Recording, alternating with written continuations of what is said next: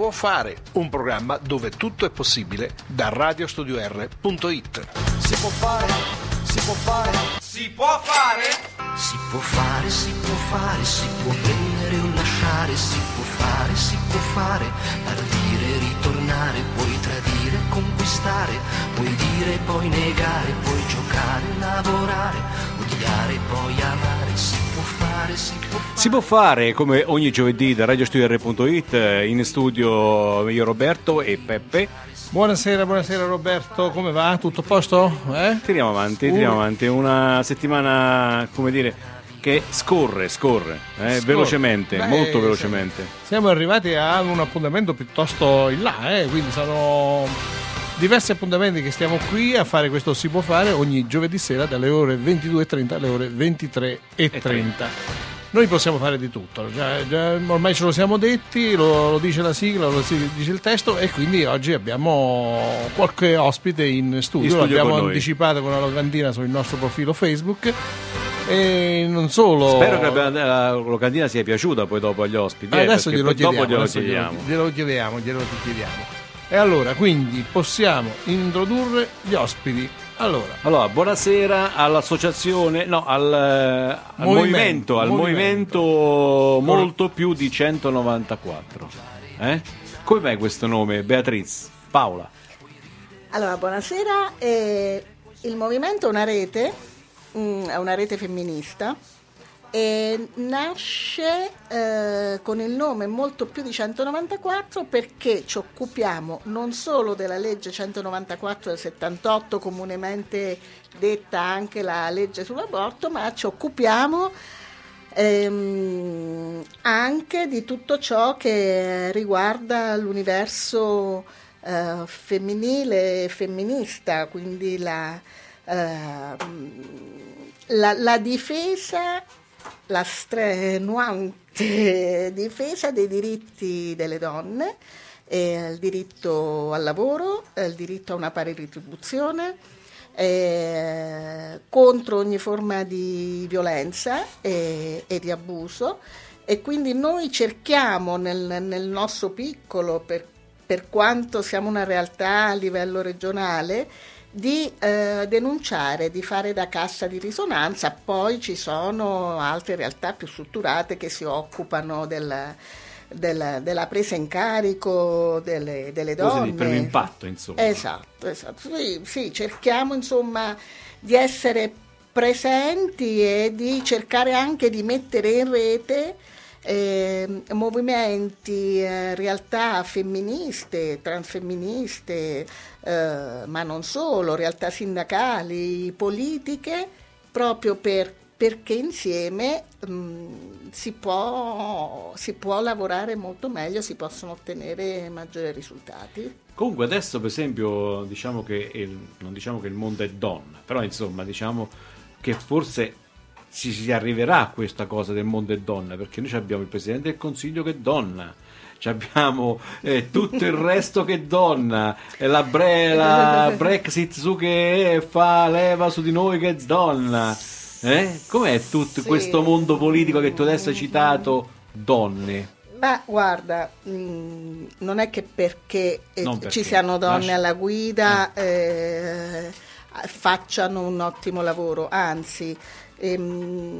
Se quello che noi proviamo quantomeno a denunciare è una lotta al patriarcato e al sistema capitalista che in qualche modo si ripercuote su ogni sfera della vita sociale, lavorativa, economica, comunque quotidiana.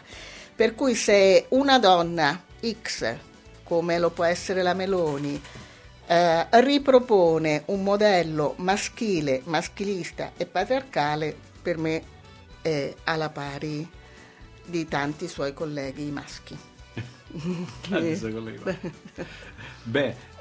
Questo movimento qui, visto che in rete, parliamo di rete, quindi parliamo di internet, parliamo del mondo, no? Sì. Non parliamo certamente soltanto dell'Italia.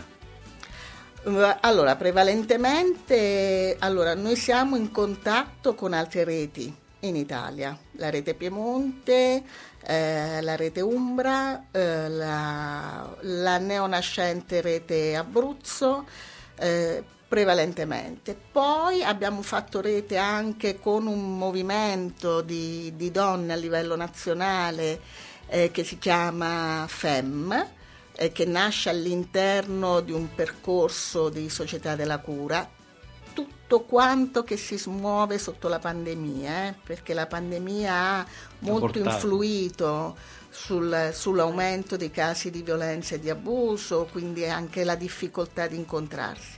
FEM ha una rete mondiale, noi ancora siamo piccoline. Io devo dire che per quanto riguarda il Covid, lo sai che il lavoro faccio, quindi sì, magari è un lavoro un po' particolare, però noi tutto quel periodo che hai detto tu adesso abbiamo avuto tanti casi di violenza sia di genere che proprio dentro le famiglie, forse perché eravamo abituati a stare più ore fuori che dentro insieme. Beh, ma perché la convivenza forzata a un certo punto la donna come fa? Poveretta, che non riesce ad avere un'altra sistemazione abitativa, che diventa anche difficile, no? Rapportarsi, relazionarsi con l'interno, con l'esterno. Il lavoro che veniva a mancare, la cassa integrazione che è aumentata con l'erogazione degli stipendi nettamente in ritardo, quindi minori dentro casa, a volte anche insomma sotto la pandemia la maggior parte delle donne ha aumentato il lavoro di cura, perché il lavoro di cura spesso non retribuito, perché non è solo il lavoro sì, di cura come impiego, ma prendersi cura di chi vive con te, quindi genitori anziani, esatto. E sì, sono aumentate le violenze, poi qui sia Tiziana, no? Sì, Tiziana Antonucci, che fa parte della rete ma è anche la presidente dell'Aied di Ascoli, quindi lei vi saprà dire anche meglio la difficoltà delle donne per accedere all'interruzione volontaria di gravidanza. Poi c'è Sabrina Troli, anche lei fa parte della rete, lavora come me nel sociale, quindi ha anche un altro spaccato di quella che è la difficoltà. Lei si occupa di formazione, però insomma anche lì anche la formazione ha avuto un momento di arresto, per cui. E a proposito di questo spaccato che dicevamo, no? È difficile oggi fare un aborto? Difficilissimo, sempre più difficile. Allora, la legge è del 78, all'inizio. Cioè, abbiamo fatto un referendum? Sì, nell'81 abbiamo fatto il referendum. E ha resistito questa legge perché tutti avevano paura che poi potesse succedere il peggio. È stata molto dura la conquista di legalizzare l'interruzione volontaria di gravidanza e all'inizio ha avuto insomma, dei grossi numeri perché chiaramente si usciva dalla clandestinità, poi con la legalizzazione abbiamo visto che c'è stata una forte riduzione. Però negli ultimi tempi io temo che si stia ritornando alla clandestinità, perché ci sono parecchie persone, parecchie ragioni che magari è molto difficile, appunto c'è un percorso tortuoso e anche spesso sconosciuto. Cioè io tutti i giorni appunto sento donne che arrivano all'Aied dopo aver fatto tanti giri e non riescono a ottenere un certificato per l'interruzione di gravidanza che la legge impone. non riesce a trovare quindi un medico, non riesce a trovare un ospedale che dia assistenza, per non parlare poi dell'aborto farmacologico che è partito dal 90 dalla Francia, in Italia è stata commercializzata la RU nel 2010, nelle Marche nel 2016 perché noi brilliamo sempre e siamo quasi peggio di prima perché molti ospedali che lo facevano non lo fanno più.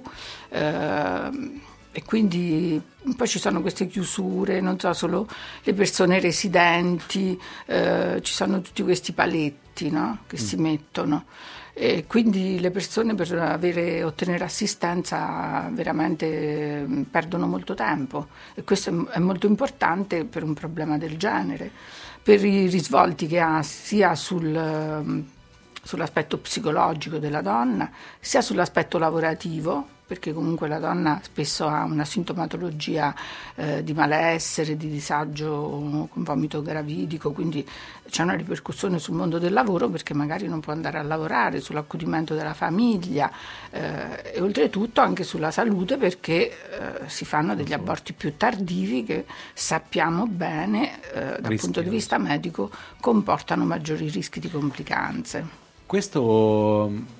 C'entra qualcosa per caso la Chiesa nel fatto che questi medici, che queste persone insomma non vogliono praticare l'aborto anche se la legge c'è? Ma io penso che ci siano degli aspetti plurimi, però ultimamente penso che ci possa essere proprio un disegno politico che parte forse da molto lontano, non ce ne siamo accorti, abbiamo sottovalutato, siamo stati ingenui penso. Però insomma ad alcune diciamo cariche politiche che tipicamente di sinistra sono state poi occupate da chi invece è di destra, non so, le presidenze delle commissioni pari opportunità che sono delle cose tipiche della sinistra attualmente sono in mano, non so, la presidenza regionale in mano alla destra, quella provinciale pure. Non dimentichiamo che Giorgia Latini è assessore alle pari opportunità della Lega, cioè, quindi sicuramente non è un caso.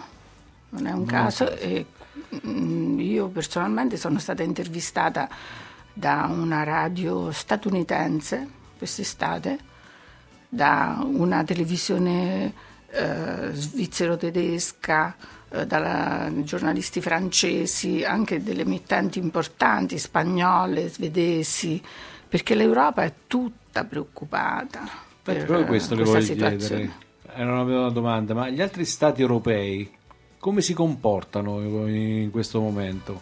Dando sempre quel problema dell'aborto, cioè spontaneo, cioè io che voglio andare a abortire devo andare in Francia? Devo andare in Svizzera o in Norvegia, oppure anche lì ci sono queste persone che magari non praticano? Beh, sicuramente in Europa è meglio che in Italia, cioè, sono sicuramente tutta, più aperti.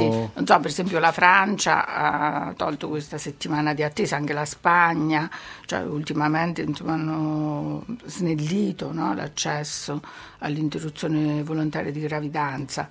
In Italia abbiamo sicuramente il problema dell'obiezione di coscienza, ma non solo, non è quello, perché poi comunque le regioni, le istituzioni hanno il dovere di garantire questo diritto e l'applicazione della legge, però poi non è così, è inadempiente, è lo Stato che è inadempiente, è uno Stato che chiede alla donna di un certificato medico, di attendere 7 giorni, quindi questo è un aborto di Stato dove lo Stato però poi non c'è ad assistere la donna, quindi questa è la forte contraddizione, manca questa congiunzione. Infatti rispetto a quanto stava dicendo Tiziana, la contraddizione è che noi nelle Marche, ma non solo, abbiamo delle strutture dove il personale medico e paramedico è al 100% obiettore, quindi in quelle strutture pubbliche l'interruzione volontaria di gravidanza non è possibile. Ma da sempre, questa è la cosa grave. E questa è una cosa gravissima, perché tu la puoi pensare come ti pare, ma sei un medico e lavori in una struttura pubblica, e quindi non è assolutamente pensabile che in una struttura pubblica ci sia il 100% di obiezione. Ma no, è una bestemmia. E quindi la cosa più grave è che le istituzioni permettono questo. Esatto, ecco. Esatto. Quindi allora una persona si rivolge a voi per intercedere poi dopo attraverso i dottori, oppure per farsi valere i propri diritti? Allora, no, perché è persa completamente. Se è fortunata che trova qualche medico che suggerisce di rivolgersi all'Aied, diciamo viene un po' aiutata e anche sostenuta, cosa che purtroppo non succede spesso, non c'è questo sostegno alle donne durante questo momento. C'è un sostegno che, diciamo, è diretto verso l'autodeterminazione, la consapevolezza e la responsabilità di quello che si va a fare.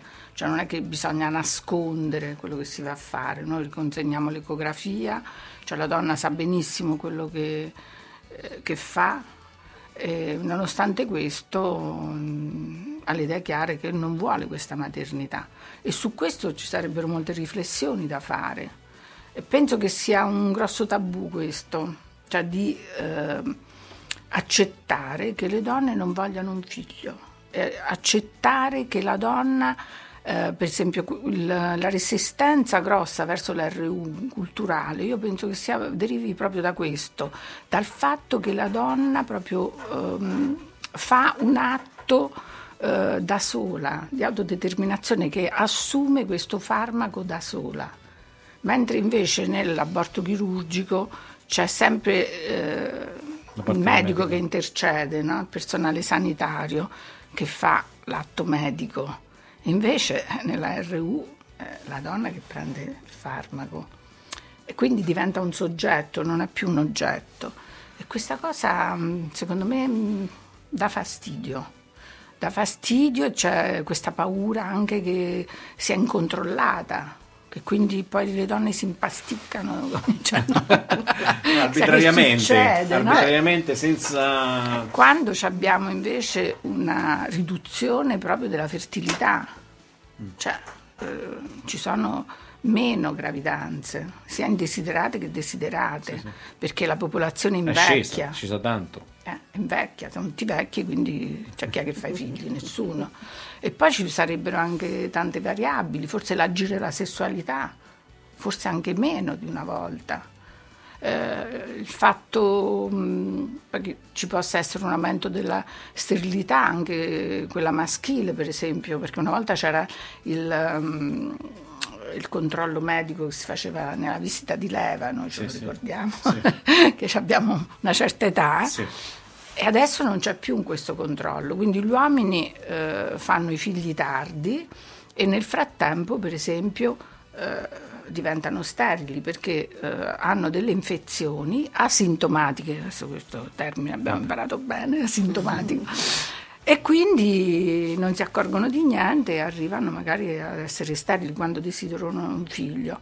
Infatti per questo motivo, per esempio, all'Aied abbiamo istituito un servizio andrologico che, secondo gli andrologi di Roma, ci dicono che è molto frequentato, secondo noi poco, però perché appunto culturalmente c'è questa grossa resistenza. Ma forse c'è anche magari la paura di venire, sì, anche perché soggezione, come si dice, cioè storicamente, no? Quando una gravidanza, c'è una difficoltà ad avere una gravidanza, è sempre la donna, no? Che si fa indagare, mentre invece per l'uomo è molto più semplice, no? E quindi ci sono tanti aspetti. Nonostante questo, però, non si fa un'analisi, no? Si pensa che appunto è l'aborto, è la contraccezione, e quindi non si devono fare i figli, quindi tutta questa spinta adesso da parte della destra, no? Di dire no, bisogna fare i figli, quindi facciamo una politica per la natalità, diamo queste mancette, perché usiamo mancette, è una cosa offensiva, completamente inutile, cioè, anzi io veramente sono un po' contenta perché sicuramente questa monetizzazione andrà a vantaggio della popolazione migrante, che magari è quella che fa i figli, quella che produce, e che forse insomma la destra non è che vuole tanto vedere, vuole tanto vedere. E quindi questo è un boomerang, diciamo. Prima o poi, ma invece, è un ritorno. Ecco, bisognerebbe fare delle politiche serie di occupazione femminile e di welfare, perché comunque le donne che vogliono fare i figli oggi devono avere appunto assistenza per l'infanzia, perché non hanno le nonne questi futuri bambini, perché le mamme di queste donne sono ancora lavoratrici. Volevo appunto inserire questo argomento del welfare successivamente al brano che passiamo in onda, e poi parleremo un attimo, forse perché manca effettivamente il sostegno alle famiglie e quindi c'è meno procreazione, al di là dei problemi che abbiamo e che avete detto, ma sicuramente il discorso di non avere una prospettiva innanzitutto futura, ma ne parliamo dopo il brano, così interrompiamo un pochettino il programma. Mimosa, Fiorella Mannoia, visto che ieri era l'8 marzo.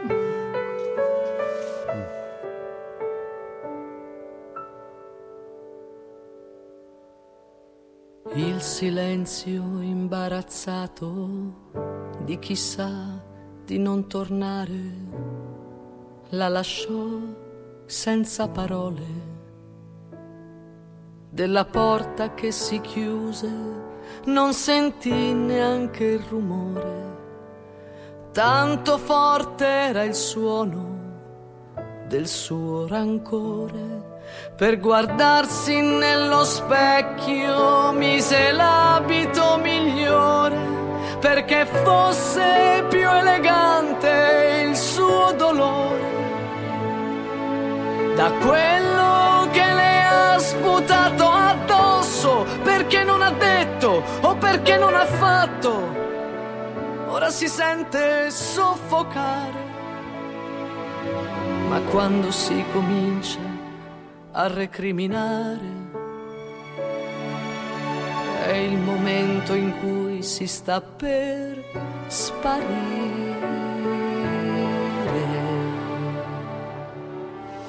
Mimosa bella, riposa ora che il sogno ti dona.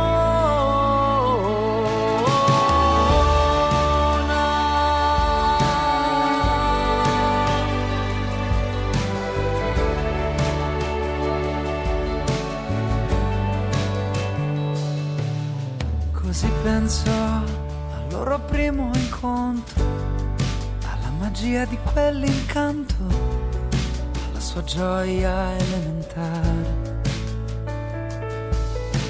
grida di piacere soffocate dal cuscino, quando un gesto primitivo si fa divino,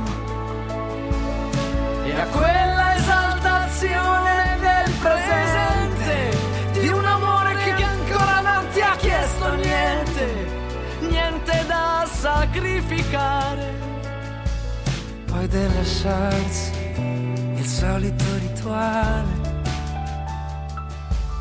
dove ogni uomo diventa così banale. Mimosa bella, riposa.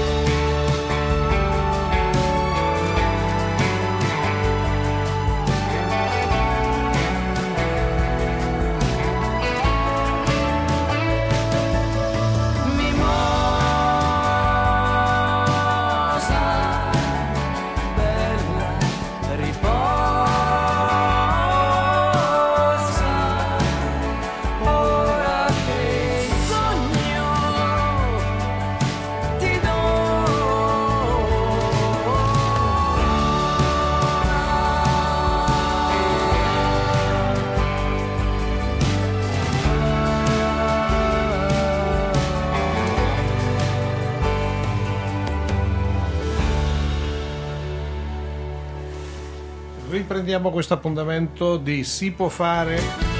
Allora, oggi, giovedì. Basta un attimo la base. Sì. Oggi in Italia si può richiedere l'interruzione volontaria di gravidanza entro i 90 giorni, giusto? Ho detto bene?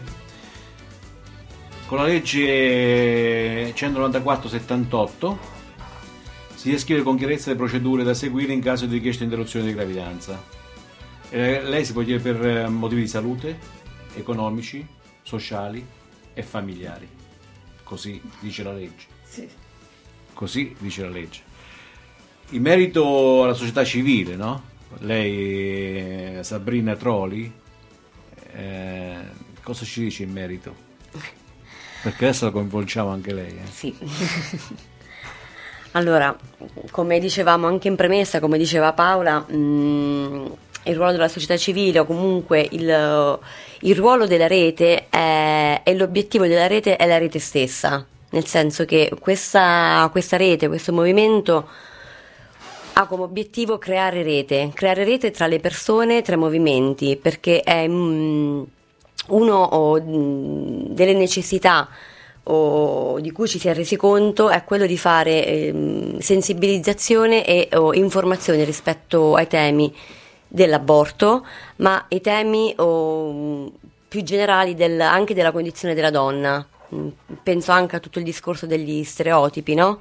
Quindi la donna è sempre rientra in questa struttura culturale di patriarcato all'interno di una vittimizzazione totale, nel senso che viene sempre in qualche modo considerato con un ruolo subalterno, quindi senza un'effettiva libertà di autodeterminazione, quello che diceva Tiziana prima anche rispetto al metodo dell'aborto, anche tutto il discorso che riguarda la contraccezione.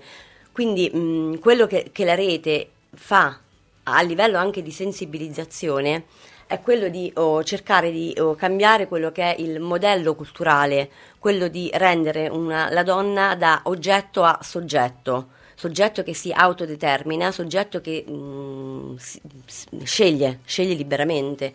E quello che è mancato negli ultimi, credo, 20 anni è proprio è proprio l'informazione e la sensibilizzazione rispetto alla condizione della donna. Quando parlavamo anche del discorso di cura o anche dei servizi di welfare, viene sempre vista la donna come attore di cura, e invece la famiglia è fatta anche da due persone, no? Quindi non è solamente la donna che si deve occupare del lavoro di cura. Si parla di congedo familiare, che riguarda spesso la donna, ma il congedo familiare riguarda riguarda anche la figura paterna. Quindi rimane sempre il discorso che è sempre la donna che deve in qualche modo occuparsi della famiglia, del lavoro di cura, che può essere dei figli o dei genitori anziani. Invece è un discorso che riguarda una politica della famiglia, non una politica esclusivamente della donna. Quindi quello che anche la rete cerca di fare è quello di dare maggiore informazione, maggiore sensibilizzazione rispetto a questi temi, che poi riguardano anche tutto quello che è lo stereotipo che ruota intorno alla donna. Quindi quando parlavamo inizialmente di rete, parliamo anche di confronto, di dibattito tra le varie esperienze anche territoriali della Regione Marche. Quindi è realtà, ma è anche continuo obiettivo quello di mantenere il contatto tra di noi, il confronto tra di noi, lo scambio di testimonianza, perché è fondamentale ed è vitale continuare a parlare della condizione della donna nei territori e a più livelli, e quindi darci voce è la cosa più importante. Cioè, sembra banale, ma in realtà è qualcosa di fondamentale. Darci voce, e la nostra regione, il darci voce, parliamo della nostra regione perché siamo nelle Marche, no? Ma anche in Italia stessa. Nella nostra regione noi come siamo rapportati con i medici, con questo tipo di welfare a livello politico, a livello di consiglieri, a livello di persone che stanno poi in regione, che in poche parole trattano questo argomento? Questo lui. Io penso che la società civile ha un ruolo fondamentale, la politica deve accoglierlo, non sempre lo fa perché continuamente portiamo avanti delle battaglie e continuiamo a portarle avanti, il che vuol dire che queste battaglie ancora non sono vinte. Quindi siamo continuamente in lotta, il che significa che la nostra azione deve... non è che non è incisiva, è che dobbiamo continuare a portarla, deve cambiare il modello. Vi doveva sentire, vi doveva fare. Esatto, cioè nel senso, anche ieri era la festa della donna, non è una festa. Da quello che da quelle poverette del Belgio no. Non è una commemorazione, non è una festa ma è un momento di lotta, non è una commemorazione ma un momento di azione, quindi non è celebrazione, è lotta. Anche se magari dopo per cercare un posto per una pizza ieri sera è stato un po' difficoltoso. Allora, abbiamo detto che ci sono due metodi, il metodo farmacologico e il medico chirurgico, diceva, per interrompere queste gravidanze. In altri paesi non è così. Nei paesi dell'Africa, nei paesi dell'Asia sono proprio... Però io vorrei fare anche... paesi dell'Est? Una premessa riguardo alle battaglie, alle lotte. Sì. Perché la rete, esattamente un anno fa, l'8 di marzo, e con un percorso antecedente si è fatta promotrice di una diffida nei confronti della Regione Marche per la mancata applicazione delle linee guida emanate dal ex ministro Speranza sull'interruzione volontaria di gravidanza, ma non solo, e la Regione Marche non solo non le ha mai applicate. Queste linee guida sono del 2000 agosto, poi è uscita una agosto, si era appena insediata la giunta Acquaroli, quindi non solo non le ha applicate, ma lo ha pubblicamente dichiarato l'assessore regionale Saltamartini che quelle linee guida non le applicherà mai. E quindi noi abbiamo presentato un atto di diffida, non noi, ci sono 22 associazioni che hanno sottoscritto questo atto di diffida, che due nostre avvocate, alle quali ci siamo rivolte, ha inoltrato l'atto alla Regione Marche. Dopo 12 mesi e un giorno non se ne sa niente. Io volevo fare una domanda a tal proposito, ma secondo voi è solo una questione di politica? Cioè una donna che è di destra, di centro, di sinistra, da qualsiasi parte essa provenga, praticamente solo perché è collocata da una parte deve essere contro il movimento femminista o deve andare contro quelle che sono le vostre rappresentazioni, le vostre istanze? A quanto pare sì. Quindi diciamo che l'etichetta politica identifica un modo... A quanto pare sì, ma guarda, è anche molto semplice. La donna, diciamo, la gran parte delle donne di destra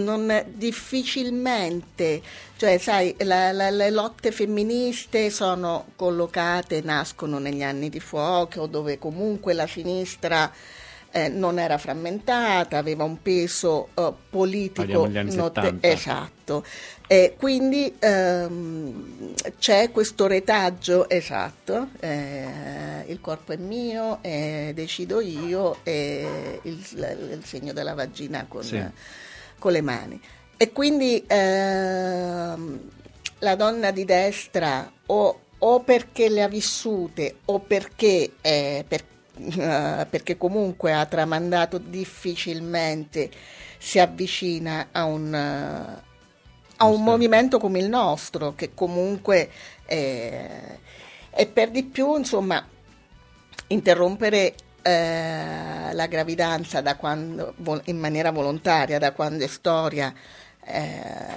chi c'ha i soldi e chi sta bene comunque sia non ha alcun tipo di problema. Sì, appunto, non ha alcun tipo di problema. Parlavo prima dell'estero, no? Dai, cucchiai d'oro. No, parlavo prima dell'estero, quindi vuol dire che ci sono altre leggi all'estero che magari consentono certe cose, no? Allora, io volevo fare un excursus storico, no? Perché se ci troviamo in questa situazione dobbiamo capire come è nata la legge 194. Come sono nate anche tante altre leggi, la 405, il divorzio, il diritto di famiglia. Noi dobbiamo pensare che c'era ancora il delitto d'onore, quindi nel 75 è stato abolito anche quello.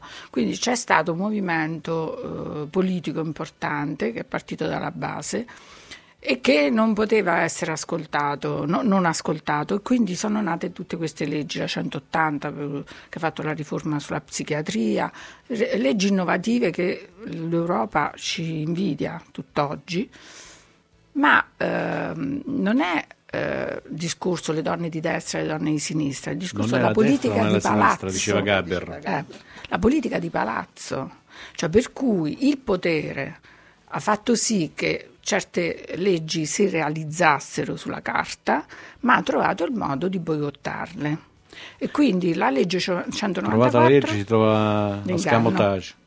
Allora, questa legge io l'ho applicata per tanti anni, io sono in Aied dal 77 e noi abbiamo avuto una convenzione dall'81 fino a gennaio di quest'anno, che garantiva l'applicazione della legge presso l'ospedale di Ascoli Piceno, perché erano tutti obiettori. Adesso da un po' di anni in effetti ci sono dei medici non obiettori e che hanno appunto hanno applicato loro la legge. Però in tutti questi anni io ho visto una grossa difficoltà proprio a livello di risorse. Cioè di risorse anche rispetto ai consultori, no? Cioè il consultorio che non c'ha l'ecografo, il consultorio che non c'ha il personale, non c'ha il medico. E come mai? Come mai? Io mi chiedevo tutto questo.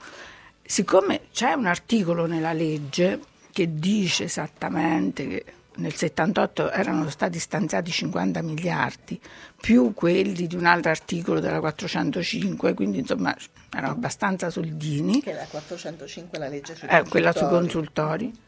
Alla fine mi sono chiesto, ma cioè, com'è che i dirigenti ospedalieri mi dicono ma non ci stanno i soldi, ma non ci stanno i soldi. Dico, ma ci stanno questi soldi? Perché sono comunque stanziati dalla legge, no? A livello istituzionale. E nel 2007 chiesi un'interrogazione parlamentare, io sono una militante radicale, a Donatella Poretti, che era una deputata parlamentare. E trovarono che praticamente questi fondi erano finiti, cioè erano stati tolti dai fini istituzionali da 194, erano finiti nella politica, nel calderone delle politiche della famiglia. Quindi ci sono proprio delle volontà a deviare, diciamo, certe cose. Quindi le forze di sinistra dalla base negli anni 70-80 sicuramente ci sono state tante conquiste, però poi ci hanno fregato.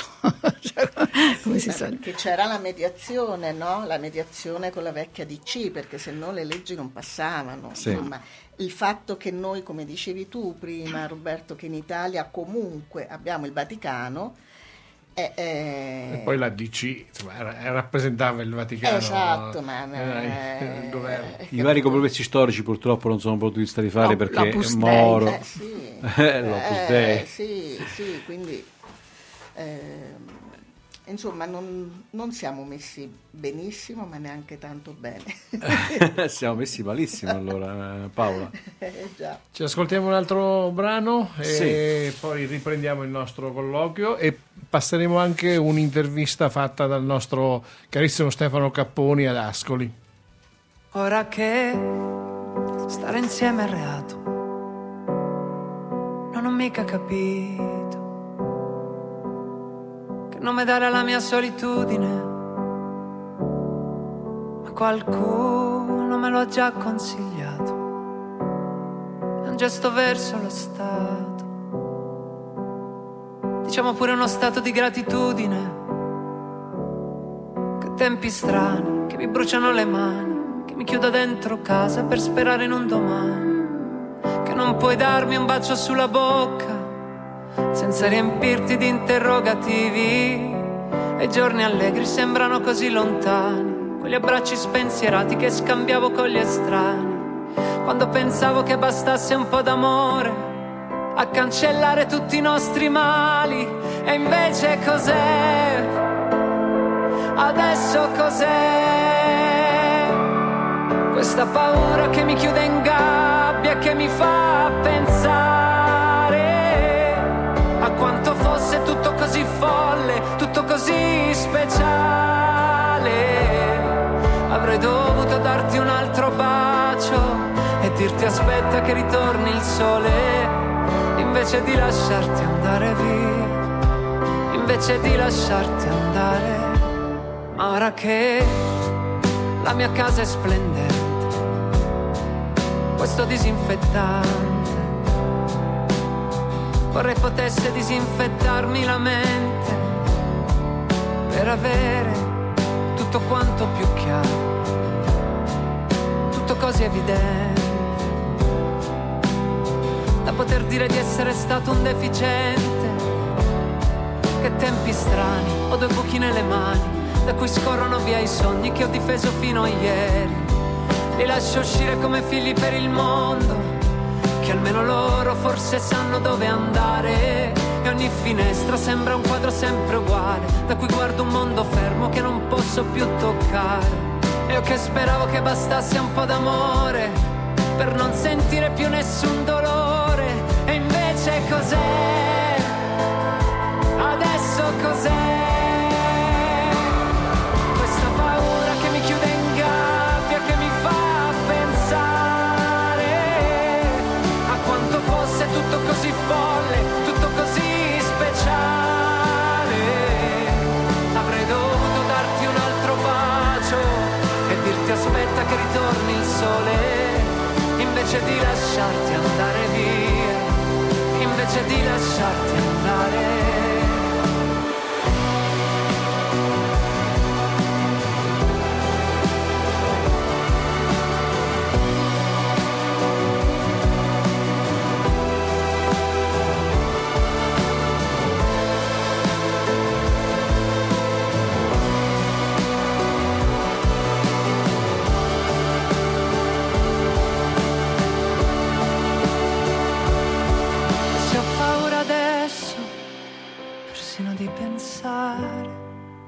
Perché so che ciò che ho perso era speciale.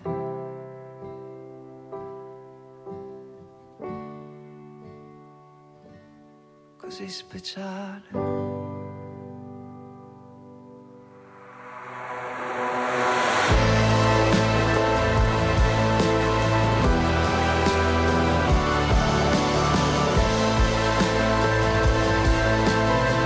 Così speciale, l'ultimo lavoro di Diodato. Bellissimo brano. Sì, bello. Diodato brano, sempre molto puntuale e preciso. Così speciale, così speciale. Così speciale. Allora, Paola, ci dovevi leggere qualcosa, se non sbaglio, no? Sì, semplicemente allora in occasione dell'8 marzo come Rete Femminista abbiamo fatto fare dalla nostra carissima amica Sara, che tra l'altro ci ha fatto conoscere Sabrina, un video, abbiamo diffuso in rete e c'è un sottofondo di un testo e volevo leggere questo.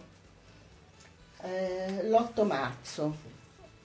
Lotto tutti i giorni contro il divario salariale persistente tra uomo e donna, la violenza maschile sulle donne, i continui attacchi al diritto all'aborto.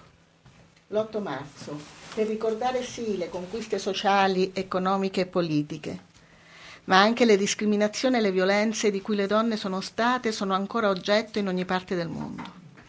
L'8 marzo, donne che sono al fianco delle donne iraniane, afghane, di quelle dimenticate in Palestina, Siria, Yemen e naturalmente a fianco di tutte noi che il patriarcato vuole ricacciare a fare la calza. La nostra è la rivoluzione che contamina e resiste. Donna, vita, libertà. Rete Femminista Marche, molto più di 194. Bene. Allora, violenza di genere, no? Parliamo adesso di violenza di genere perché così introduciamo il nostro argomento.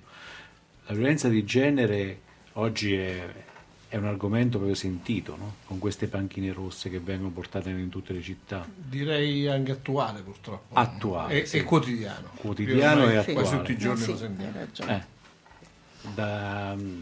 Da tutte quante le testate giornalistiche, ma anche dai fatti di cronaca, ma anche dalle nostre parti, i nostri paesi, che si sente che magari queste violenze... Come li trattate voi queste persone con questi tipi di violenze? Parliamo con Sabrina, ovviamente. Allora, ripeto, la rete è una rete di associazioni, persone e attiviste. Per quanto riguarda il fenomeno della violenza di genere, quindi parliamo di una violenza specifica, perpetuata a danni delle donne in quanto donne. Ci sono vari servizi territoriali che si occupano di questo tema. In primis ci sono i centri antiviolenza, che sono centri finanziati dalla regione, secondo me potrebbero essere finanziati anche maggiormente, e che garantiscono appunto la presa in carico della persona, quindi c'è un ascolto, un supporto psicologico, una consulenza legale, una messa in sicurezza laddove ci sono casi di violenza, sì, di pericolo di vita. Esatto, e quindi c'è proprio una presa in carico della persona. Ovviamente l'accesso è gratuito e si garantisce l'anonimato. Il personale è personale adeguatamente formato affinché questo tipo di presa in carico, di questo tipo di ascolto possa essere funzionale, diciamo così. Oltre ai centri antiviolenza ci sono anche, questo giusto per fare una corretta anche informazione, ci sono anche i servizi sociali dei comuni, ci sono anche i commissariati, insomma, di polizia, anche lì personale che deve essere adeguatamente formato, addestrato e specifico per questo tipo di situazioni. Ma ci sono anche tutti quegli organi intermedi, penso anche ad esempio ai sindacati, no? Per cui intervengono anche in questo senso, perché ricordiamo che la violenza sulle donne è una violenza fisica, una violenza psicologica, rientrano anche il discorso anche delle molestie, una violenza economica, una violenza visibile ma anche una violenza invisibile, quindi bisogna essere capaci di riconoscerla. E quindi, insomma, rispetto a questi temi noi cerchiamo sempre di creare la massima informazione, la massima sensibilizzazione. Io ribatto sempre su questo tema perché sembra banale, invece è fondamentale, perché una donna che si trova in una situazione di violenza deve avere la possibilità di capire chi può tenderle una mano, dove può andare a chiedere aiuto. Quindi ribadire su quelli che sono i servizi, su quelli che sono gli strumenti è fondamentale, perché secondo me su questi temi non c'è mai abbastanza informazione. C'è un numero verde gratuito che è il 1522, che è H24, 7 giorni su 7, quindi anche in caso, cioè, nel senso, è un numero che deve essere costantemente ricordato. E appunto ci tengo a ribadire che poi questi sono servizi che devono essere specialistici e devono prevedere personale adeguato, però i servizi ci sono e devono essere sempre più conosciuti e devono essere sempre finanziati. Quindi secondo me da questo punto di vista i decisori politici devono prendersi la responsabilità di promuovere e di mantenere in vita questi servizi, insomma, che sono fondamentali in questo momento storico. Che poi volevo dire che nelle Marche abbiamo solo una casa delle donne che si trova a Iesi. E, la casa delle donne di Iesi, ci sono delle compagne che fanno le volontarie, le compagne della rete che fanno le volontarie alla casa delle donne, e hanno anche uno sportello antiviolenza. Noi abbiamo fatto come rete un percorso di approfondimento e di studio sui consultori e anche sulla possibilità, perché no, di attivarci, è una cosa molto embrionale, però con l'istituzione, visto che lo Stato non viene incontro alle esigenze della donna. È la donna che viene incontro allo Stato. Esatto, dei consultori autogestiti, perché all'interno dei consultori ci può anche essere uno spazio fisico e non solo dedicato, cioè tornare a quelli che erano i consultori quando sono nati. Adesso i consultori non esercitano pienamente le loro funzioni, un po' perché, non, come diceva prima Tiziana, non essendo più stati adeguatamente sostenuti finanziariamente, fanno quello che possono. Ovviamente non è che uno se la può prendere con il personale impiegato, però in realtà noi qui a Pagliare abbiamo il consultorio, abbiamo il consultorio a Pagliare, c'è il consultorio a Castel di Lama, c'è il consultorio ad Ascoli, c'è il consultorio a San Benedetto, però diciamo che le funzioni sono proprio quelle minime. Però diciamo che pure, Paola, che quando una donna viene a parlare al consultorio eccetera eccetera, già forse siamo già troppo in là. Beh, sì, la prevenzione di fenomeni così gravi come la violenza passa sul canale della informazione, iniziando già dalle scuole, perché è nelle scuole che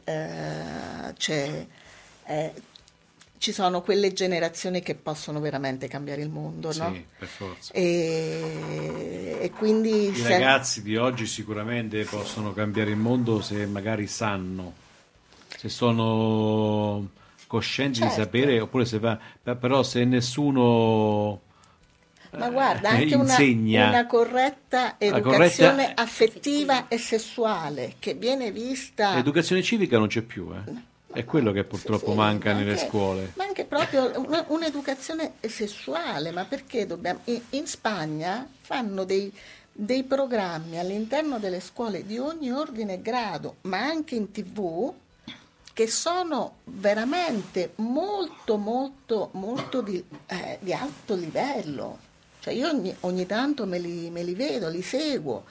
E io non capisco perché qui c'è tutto questo pudore, è proprio questa reticenza. Forse torniamo, come abbiamo detto prima, a Roma, piazza. Ah, beh. Sì, volentieri. No, torniamo a Roma, nel senso che la piazza quella rotonda che è tutto quel colonnato. Ah, in quel senso, certo. Sì, penso che torniamo di là. Siamo sulla buona strada.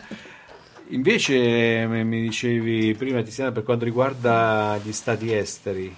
Allora, no, io volevo dire una cosa sull'aborto tardivo, cioè perché tu prima hai detto sì, l'aborto è entro il 90° giorno, sì, l'aborto volontario è entro il 90° giorno. Farmacologico e il farmacologico è entro la 9ª settimana in Italia, e poi nelle Marche invece entro la 7ª, siamo rimasti un po' indietro. Appunto, come diceva Paola. per via di questa non adesione al decreto.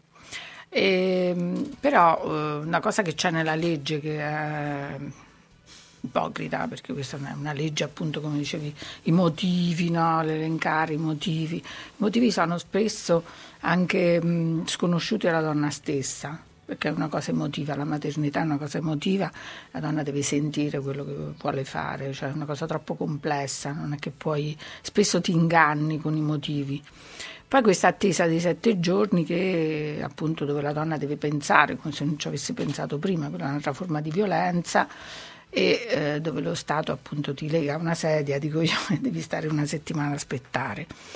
Allora, se il legislatore avesse avuto veramente questa intenzione di lasciare il tempo alle donne per poter scegliere, io penso che sarebbe stato molto più serio allungare il termine legale, perché tanto chi vuole interrompere una gravidanza, lo vediamo, è sempre molto celere, sempre molto di più celere, quindi può avere accesso all'aborto medico, sia per gli strumenti diagnostici di cui abbiamo a disposizione oggi, ma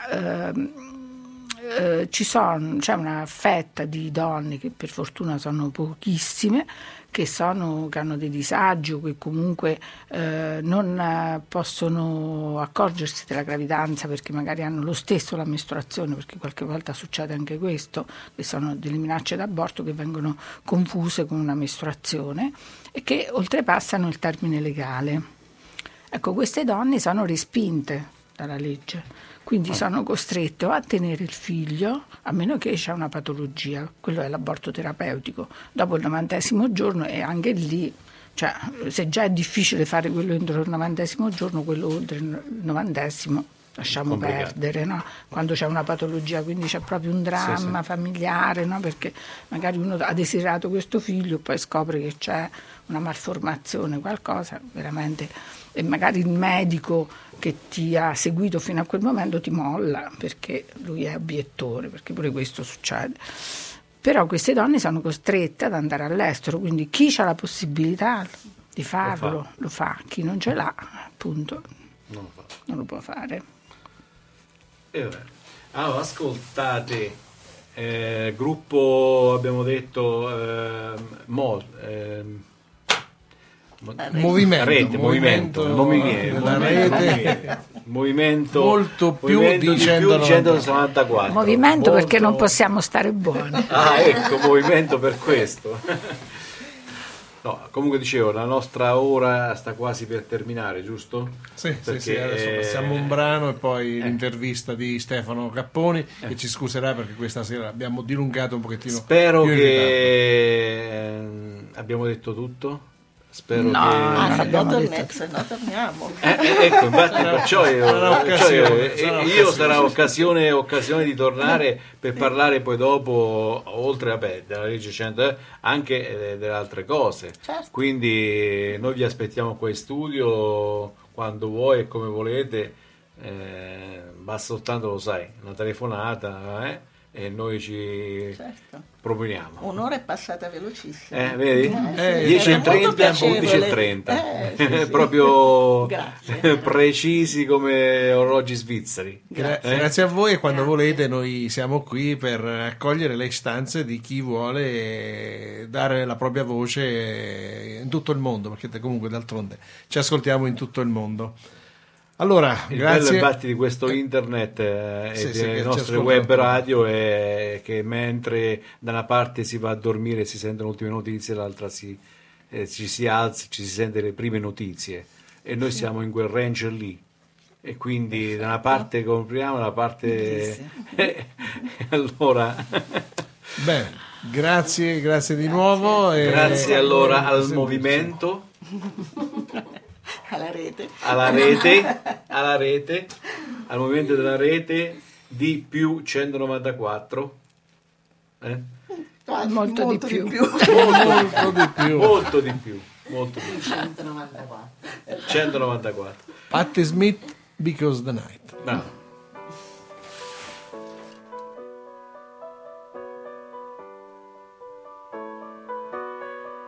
Take me now, baby, here's I am. Pull me me close, try and understand. Desire is hunger, is the fire I breathe. Love is a banquet on which we feed.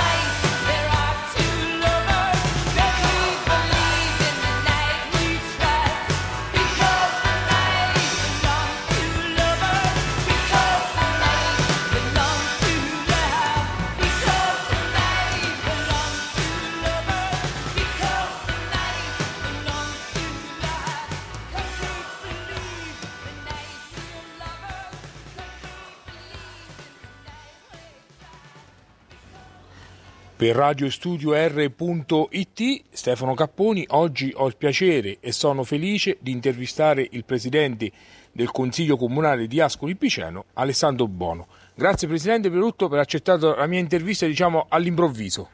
Buongiorno, grazie a voi, grazie a te Stefano. Ecco, diciamo che non sei soltanto Presidente, sei anche un bravissimo avvocato, se non vado errato. Sì, sono prima di tutto un avvocato, poi negli ultimi tre anni e mezzo mi sono prestato a questo ruolo di Presidente del Consiglio del Comune di Ascoli Piceno. Cosa è cambiato da quando sei il Presidente del Consiglio Comunale, Alessandro?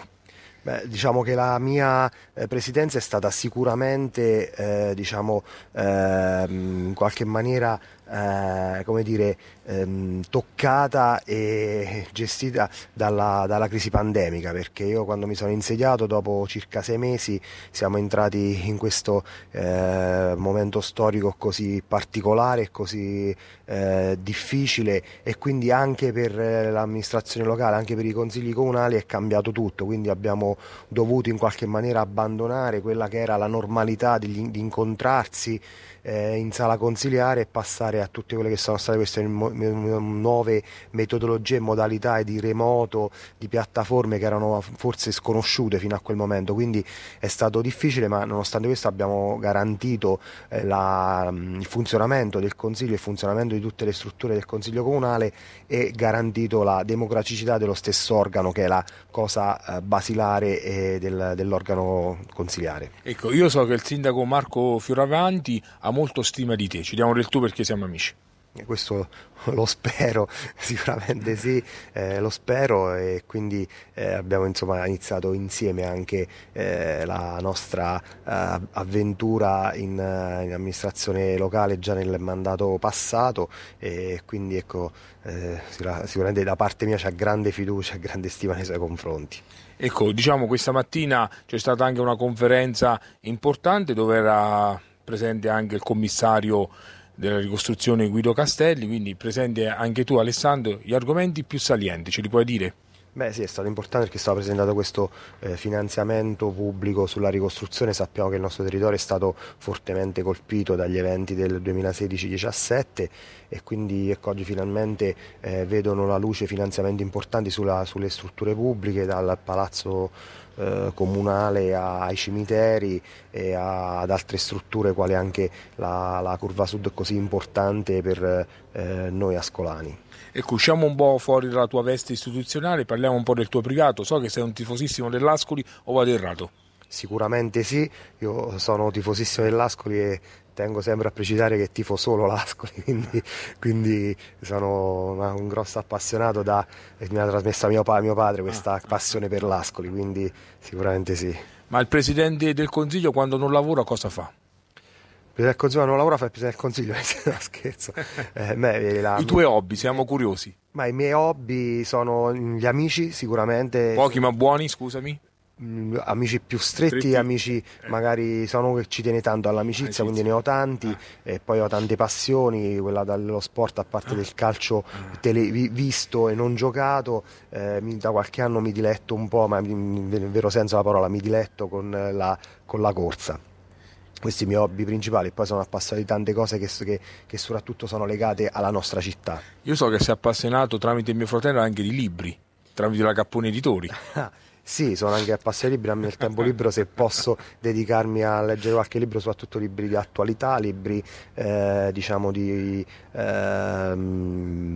che raccontano storie oppure che ci danno modo di poter crescere anche nell'attività che svolgo, quindi anche sulla comunicazione politica, libri di questo tipo. Sono appassionato di questa tipologia di libri. Mi voglio levare un sassolino, ma facciamo pubblicità. Ma cosa ne pensi di mio fratello, Cappone Editori? Beh, Domenico, oltre ad essere un grande editore, un grande professionista, ci conosciamo da ragazzini, quindi per me è scontato la stima e l'affetto per lui, perché siamo conosciuti veramente tanti anni fa. No, te lo dico perché lui ascolta la radio, giovedì alle 22:45 sarà sintonizzato. Ecco, quindi ho parlato bene. Allora ti lasciamo, Presidente, con una domanda che non la faccio sempre a tutti, a te te la faccio perché sei una persona che ti stimo e lo dico pubblicamente a Radio Studio R. Le tre cose più importanti del Presidente comunale Alessandro Bono, e poi ci salutiamo. Ma per me personalmente le cose più importanti sono sicuramente la famiglia, gli amici cercare di essere una persona per bene. Per Radio Studio R abbiamo intervistato il Presidente del Consiglio Comunale Alessandro Bono. Se vuoi salutare tu, Presidente, tutti i nostri radioascoltatori, a te il microfono. Un saluto a tutti e un abbraccio affettuoso a tutti. Grazie, Presidente. Buona serata.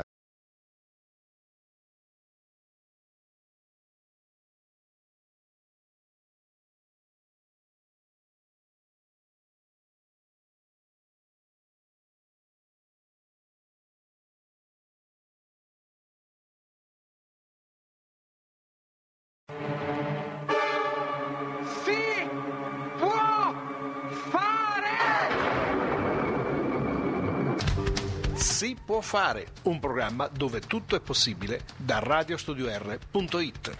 Si può fare, si può fare, si può fare, si può fare, si può fare, si può prendere o lasciare, si può fare, partire, ritornare, puoi tradire, conquistare, puoi dire, puoi negare, puoi giocare.